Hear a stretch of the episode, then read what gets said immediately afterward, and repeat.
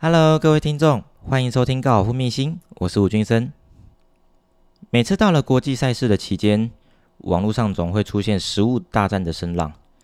就以棒球来说，在对战日本之前呢，要吃寿司；在打韩国的时候要吃泡菜。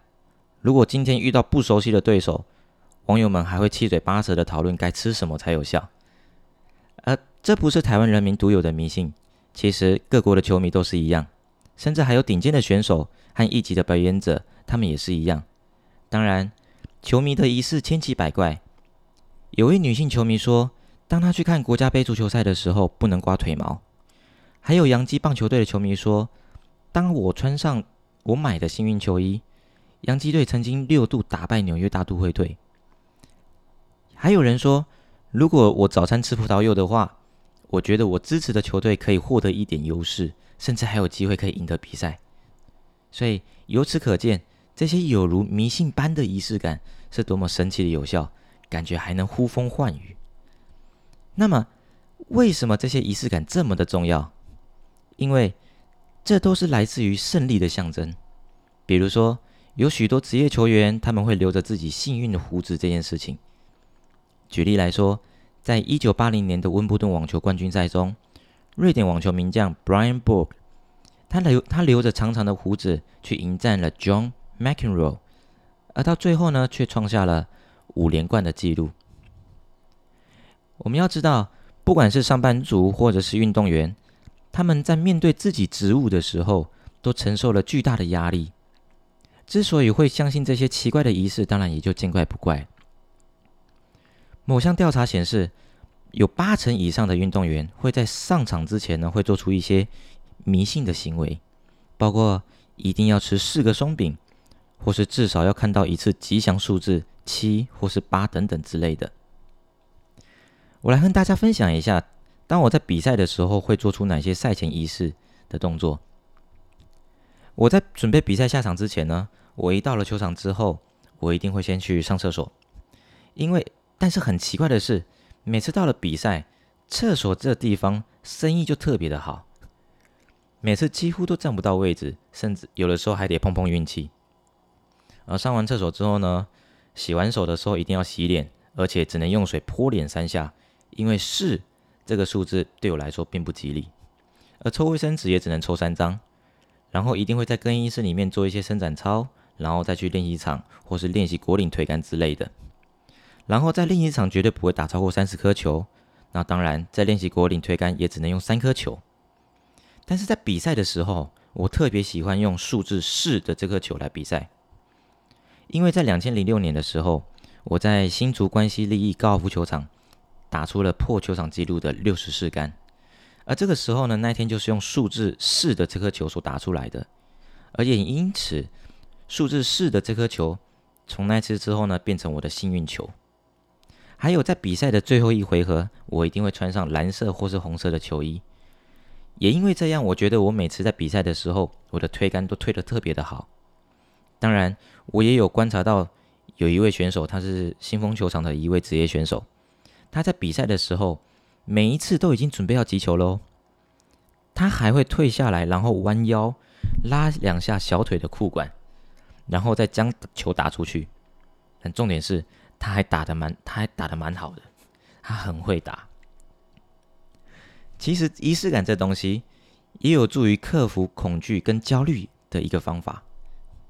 在过去某项研究中，一位研究人员请了两组大学生，一组是连续四天在家里面进行一套设计的一系列动作，像是紧握拳头、闭上眼睛、抬起头、仰天深呼吸和吐气三次等等。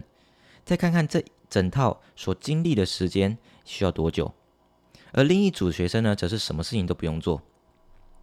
而这个测试的目的主要是看这套随机的仪式能否帮助学生在面面对失败。而最后到了测试当天的时候，参与者来到实验室，一半的人又做出了整套的动作，另一半则是没有。然后他们全部都做了最困难的电脑测验，而这时候会了这时候，为了确保他们能够全力以赴，答对的那一组可以获得少许的奖金，但参与者整体答错率还是有达到百分之二十。而这项研究是一种特别的，而这种研究是用一种特别的方式来测量我们人在面对失败的时候的反应。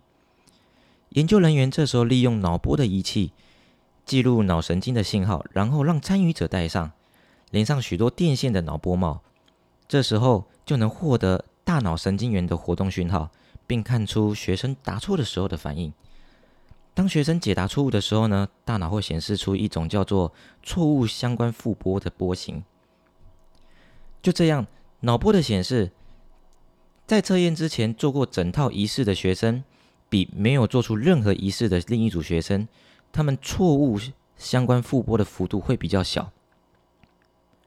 显示有做仪式的这组学生呢，在面对错误的反应呢，比较不这么的极端。所以，仪式这东西似乎。缓冲了学生们他们面对失败的沮丧，虽然他们对失败的反应比较小，但是他们成绩并未比较差。测验结果出炉之后呢，学生在表达感想的时候，有一个人说过，有人在有一人说，重复这一系列的仪式动作似乎能帮助我完成测验。我想，因为完成这套动作能让我更加的专注，更加镇定。而另一位人说。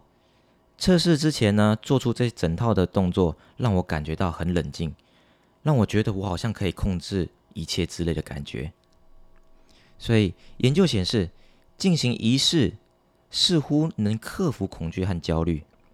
重复仪式这动作，也许能满足我们对于未来可预测性的需求。仪式也能让我们分散我们的注意力，并隔绝许多负面的思想。其实。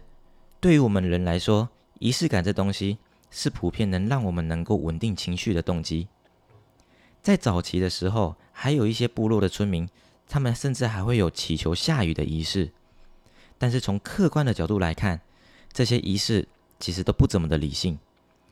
但研究人员慢慢发现他们背后的逻辑的时候，特别是在人们充满不确定性和焦虑的时候，就更会特别的去遵循这个属于自己的仪式感。因为这些对他们来说，总是会给他们带来一些好运。所以，你的仪式感是什么呢？欢迎你留言告诉我。我们今天节目就分享到这边。若你喜欢我的频道，欢迎按下节目的追踪或是订阅，还有帮我们粉丝页按个赞。感谢您的收听，我们下集再见。